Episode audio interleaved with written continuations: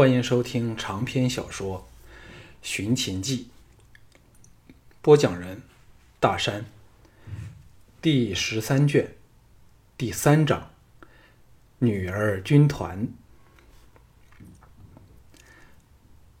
在近百位少女注目礼的迎接下，项少龙和长平君随在盈盈、粉贝之后进入大厅里。项少龙的堪称是当代最完美的体型，一身素淡洒逸的武士服，偏偏是肩头处小片碍眼的污渍。右手握在剑柄上，左手随意在一旁摆动着，就像是首席模特正步过天桥一般，吸引了在场所有人的目光。今天有份对他动粗的，见到原来他就是打动了咸阳城所有女性芳心的项少龙。都看呆了眼。盈盈径自往自己的席位走去，与她同席的绝色美女，不待她回席便奔了出来，拉着她边耳语边归席。项少龙与昌平君先来到昌文君安谷西摆满了酒食的长机前，昌平君叹道：“少龙终于来了，总算我们这两个做哥哥的可以交差了。”昌文君失望地说：“少龙为何不带季才女来给我们一开眼界？”大兄又说：“曾经提醒过你了。”安谷西失笑说：“少龙，现在你该知道这两个家伙的厌烦了。幸好小弟远行在即，忍受他们两个兄弟的责任，唯有卸在相兄的肩头上了，真是万分的抱歉。”项少龙纵有千般烦恼、万种伤心，在这个充盈着火热青春的地方，面对着眼前这三位相识未久但已经弥漫着真诚味的朋友，听着后方有如捣破了蜂巢的嗡嗡少女耳语声，整天绷着的神经忽地放松下来，随手抓了个酒壶，后面传来了盈盈的娇笑，说：“千万别喝酒。”否则，向统领输了时，会硬不认账的。项少龙愕然凝住，拿着酒壶转过身去，大惑不解地说：“喝酒和输赢有何关系？”大厅静了下来。盈盈和与他同席的美丽少女并肩来到项少龙身前，一副挑衅惹事儿的刁蛮样。安谷西在后面叹道：“少龙现在该知道这群丫头的厉害了。如果他们明刀明枪的来，胜败分明，要宰要抢，小弟认命。偏是这么多古灵精怪的主意，叫人防不胜防。”那美丽的少女杏目一瞪，接着又笑眼如花，嘴角挂着一丝得意洋洋的表情，淡淡的说。刚升了官发了财的安将军呀，我们本来也算你在咸阳城是个人物，哼，从小到大都是这样，输了便赖账。向统领才不会学你那样，连接受评选的勇气都欠缺哦。项少龙别过头去，与安谷西对视无奈苦笑时，长平君凑到他耳旁低声说：“他们自封为内王庭。”举凡外王庭，嘿，就不是他们闹着玩的那个王庭封出来的将军，都得需他们二度评选，以决定是否有那个资格。盈盈不耐烦地说：“少说废话，项少龙，你快出来，和丹儿比拼谁好酒量。”说到丹儿时，神气地翘起拇指，朝身旁的美少女指点着。项少龙的眼睛不由得落到陆丹儿的俏脸上。首次凝神打量这个陆公的刁蛮孙女儿，陆丹儿也眯起眼睛对他行注目礼，嘴角笑吟吟的，美目则闪着兴奋、爱闹和骄傲的神色。不过，她的确生得很美，年纪绝不超过十六岁，在这个时代来说，刚到了出嫁的年龄。可是，只要看到她也在骨子里的厉害样少点斤两的丈夫恐怕难以治得住她。比起莹莹，她矮了小半个头，可是身段均匀，腰肢因大量运动而没有多的半点多余的脂肪。见到她的男人，如果不涌起搂上手温存一下的冲动，就不是正常的了。她和莹莹都是浑身的青春火热，活力无限，皮肤吹弹的破，白里透出了娇艳健康的酡红，诱人至极。比对下，莹莹稍胜秀气，陆丹儿却多了一份艳媚。看戏看全套，项少龙惯性的目光下移，落在他傲然耸挺的酥胸上。正暗赞娶琴女丰隆时，陆丹儿粉脸微红，垂下了目光。安谷西正筹谋反击之法，见状大笑道：“哈哈，丹儿害羞，脸红了。这真是咸阳最罕有的意识啊！”盈盈愕然往身旁的搭档望去，跺足嗔道：“丹儿！”陆丹儿狠狠地瞪了令他失态的项少龙一眼，昂然说。谁脸红？只是天气太热吧。拿酒来。项少龙这个时候已经摸清楚了这批咸阳城女儿军，只是爱玩闹事儿，来自各王族大臣的贵女团。由于他们身份均非同小可，又被宠惯了，故能够横行无忌，弄得人人头痛。当下拥出了十多个嘻嘻哈哈的女孩子军，搬来长机酒坛，准备战场。安谷西来到项少龙身旁，笑道：“你的酒量如何？这妮子的酒量可不是说着玩的。”项少龙气道：“为什么要斗酒呢？”盈盈踏前两步，兴奋地说：“凡你们男人自以为胜过我们女子的，我们都要和你拼个高低，明白了没有？”安谷西发出了一连串嘲弄的滋滋滋声，沈道。神气什么呀？不过是是想灌醉向统领后，再趁他醉醺醺时逼他比试，胜了便可以到处宣扬了。这种诡计，我安谷西大把的有的出卖。陆丹儿正心嗔安谷西揭破了他失态的事儿，以令人恨得牙痒痒的阿谀神态，笑笑嘻嘻地说：“败军之将，何足言勇？”那次射箭比输了，不怪自己学艺不精，只懂得赖在别人身上，真没出息。安苦西向项少龙苦笑说：“现在你该明白了。”项少龙唯有以苦笑回报。盈盈威风凛凛的指挥说：“除鄙视者外，其他人全给回席。”带领着手下的儿女女儿兵们返回席位去。昌平君在项少龙耳旁说。好自为之了。与昌文君和安谷西反席去也。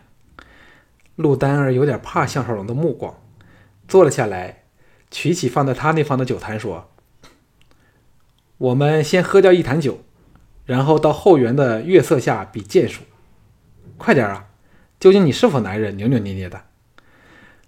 女儿军那里立时爆出了一阵哄笑，交头接耳，吵成一团。项少龙摸摸肚皮，暗想：自己从今早到现在没有吃半点东西，空肚子喝酒乃是大忌。自己又不是好饮之人，比试下必败无疑。把心一横，说：“女娃儿这么没有耐性，只是这一项已输了给我。”故意狠狠地盯了他胸脯一眼，往独占一席的莹莹走去，在他对面坐下。聚集大嚼起来。盈盈蹙起黛眉说：“你饿了多少天了？”众女孩又是一阵震天娇笑。项少龙懒得理会她，自顾自狼吞虎咽，同时心中奇怪：安谷希乃是好酒量的人，为何竟喝不过一个年轻女娃儿？忽然灵机一动，想起了二十一世纪的酒吧女郎，喝的都是。混了水的酒，既可避免喝醉，又可多赚点钱。想到这里，长身而起，回到战场处，在陆丹儿对面坐了下来，顺手把身旁那坛酒拿起来，放到了这个刁蛮女身前的机上，指了指他抱的酒坛，说：“我喝你那坛酒，你喝我这坛。”全场立即变得鸦雀无声。陆丹儿方寸大乱，娇嗔说：“哪一坛都是一样的，快跟本小姐喝。”安谷希哈哈大笑，跳了起来，捧腹道：“原来如此，原来如此，难怪我上次竟然比输了。”陆丹儿气得俏脸通红，怨怼的横横了项少龙一眼，旋又扑哧娇笑，放下坛子溜了开去。常平君等一声欢呼，拥出来把项少龙这大英雄迎回席内，比打了场胜仗更加的兴高采烈。众女都笑弯了腰，一点都没有因为被揭破奸谋而感到羞愧。莹莹和陆丹儿一一轮耳语后，走过来说：“这个算两下扯平吧。”昌文君奇道：“明明是少龙赢了。”怎来个两下扯平？英英不屑地说：“二哥有眼无珠，连相统领肩上被本小姐靴底留下的泥渍都看不到，怎么不是两下扯平？要定胜负，还需重新比过。”安谷希奇道：“这是怎么一回事？”盈盈横横蛮地说：“是好汉的就不准赖账，来，我们现在比力气。”项少龙愕然说：“比力气。”盈盈娇笑道：“当然什么都要比，看你们还敢否整天说弱智女流这类不自量力的气人话。”言罢，返回己方去。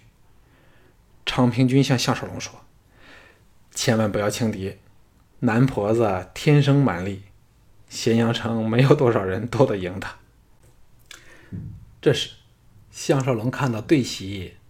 走了个生得比男人还要粗壮的女子出来，另有人取出场所，又画地为界，显示要来一次拔河竞赛。项少龙心中奇怪，无论女人生得如何粗壮，总受先天所限，或可胜过一般男人，赞，但是怎么都不能压倒像昌平君这类武技强横之辈。不由朝他的鞋子望去，又见地上铺上了一层滑粉一类的粉末状东西，当时心中有数，昂然步出场心，向男婆子说：“为了防范舞弊营私，我提议双方脱掉鞋子才做比拼。”众娘子军静了下去，无不露出古怪神色。盈盈像是首次认识到他一般，呆瞪了一会儿后，跺足嗔道：“又给你这个家伙看破了，你让着人家不可以吗？”那种娇憨刁蛮的少女神态，连他两个兄长都看呆了眼。话尚未完，众女笑作一团，嘻哈跌倒，充满了游戏的气氛。项少龙啼笑皆非的回到席上。三位老朋友早笑得东翻西倒，安谷希喘着气，辛苦地说：“今晚的践行宴真是精彩，什么气儿都出了。”陆丹儿在那边娇呼说：“不准笑！”双方一言静了下来。昌平君说：“看你们还有什么法宝？”项少龙此刻才明白到，这批女儿兵只是一群爱闹的少女。终日千方百计的去挫折男人的威风，其实并无恶意，故此人人都对他们爱怜备至，任他们胡为。陆丹儿说：“假功夫比过了，算项少龙你过关。现在我们来比真功夫。”安谷西审道：“还有什么好比呀？你们能赢了王翦吗？少龙。”至少可以与老简平分秋色，你们还是省点功夫算了。来，丹儿先唱一曲，我安大哥听听，看看有没有进步。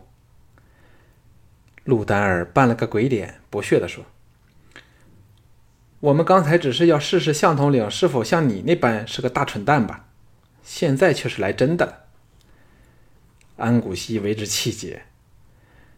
项少龙笑道。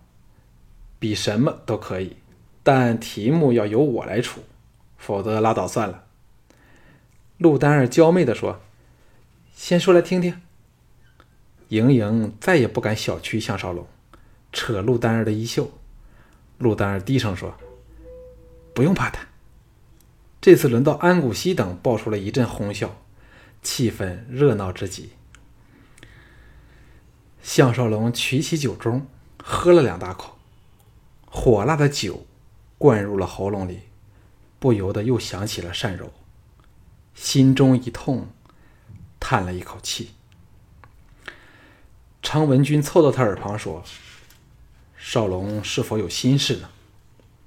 项少龙摇了摇头，勉励的振起精神，朝陆丹儿说：“首先，我要弄清楚你们派何人出战。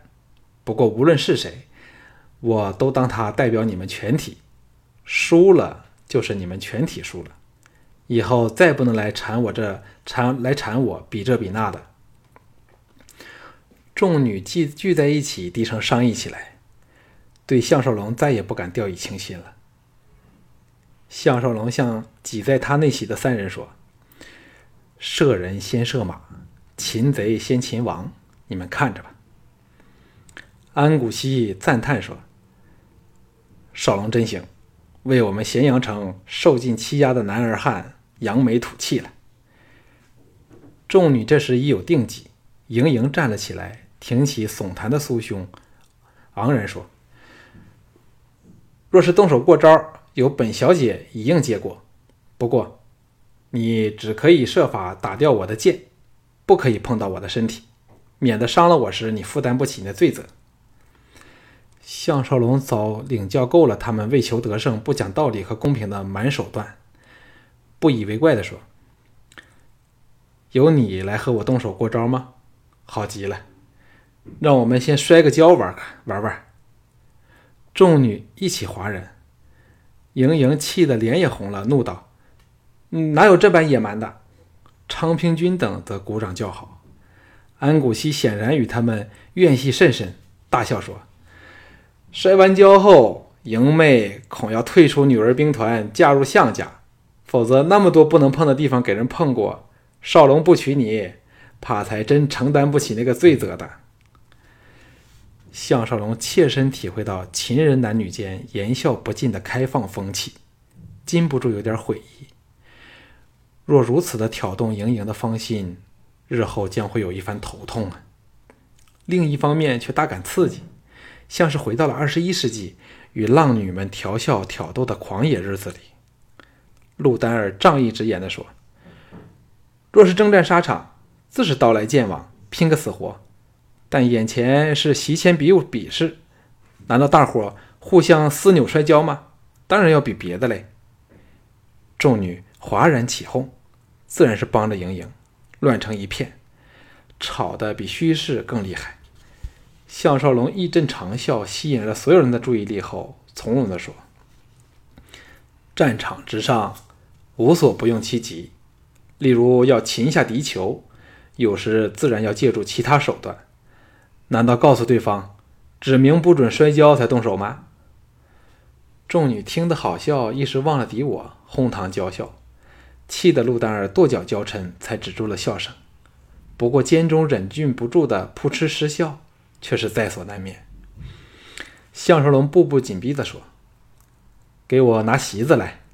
你们既说男人能做到的，你们女儿家都可以做到，便莫要推三推四，徒叫人笑掉了牙齿。”莹莹先忍不住大笑起来，笑了起来，白了他一眼，说：“算你厉害，不过此事尚未完结，我们暂时鸣金收兵，迟些再给你见识我们大秦女儿家的厉害。”撤退。在四人目定口呆中，众女转瞬间走得个一干二净。不过，没有人犯上半点不愉之色，都是嘻嘻哈哈的，显然对项少龙大感到满意。四人大乐，把酒谈心，直至两更天，才依依不舍地结束了欢聚。项少龙和安谷西一道离开，走在街上时，项少龙收拾情怀后，郑容说：“有一事想请安兄帮忙。与他在寂静的街道上并继而行的安谷希笑道：“我和少龙是一见如故，故换我做古稀便成了。说出来吧，只要力所能及，我定会为少龙办妥。”项少龙见前后侍卫都相隔不远，压低声音道：“我想古稀，你为我封锁。”与楚境连接的边防，任何想与那边通信的奇人，都给我扣起来。安谷西微震道：“少龙想对付田丹吗？”只此一个反应迅捷的推断，就知道安谷西能当上禁卫统领、禁军统领，绝非侥幸。项少龙低声说：“正是如此。”但真正要对付的人，却是吕不韦。楚军和陆公均知此事，不过此乃天大秘密，有机会，安兄不妨向他们求个证实。安谷西说：“何须多此一举？少龙难道会陷害我吗？这事儿可包在我身上。”沉吟片上，又道：“我有方法。”可令现时驻于楚国边疆的齐楚两军后撤十多里，这样做会否有用处呢？项少龙奇道：“古稀怎能做到此事？”安古稀胸有成竹地说：“我们和楚人的边境是山野连绵的无人地带，谁都弄不清楚边界在哪里。大约以河道山川作为分野。”只要我炮制几个、炮制几起意外冲突，再找来齐楚将领谈判，各往后撤，那田丹离开我境后，仍要走上大段道路，才可与己方人马会合。那时，就算楚境的齐人收到风声，迫近边界，我仍可借他们违约之时，把他们围起来，或者是加以驱赶，方便少龙行事。嘿，我大秦怕过谁？项少龙大喜，与他拟定了行事细则后，才一一分手。回府途中，项少龙又生出来了到这时代那种梦境和真实难以分辨的感觉。想起自己由一个潦倒街头的落魄者，变成了秦始皇身边的首席红人，又与权倾大秦的吕不韦形成了分庭抗礼之势，现在还用尽了手上的筹码。与名震千古的田丹展开生死之争，不由得百感丛生。命运像一只无形之手，引导他以与史书上的事实吻合无间的方式创造着历史。可是史书上明明没有他项少龙这号人物，这笔账又该怎么算呢？他的下场又是如何？他禁不住糊涂起来了。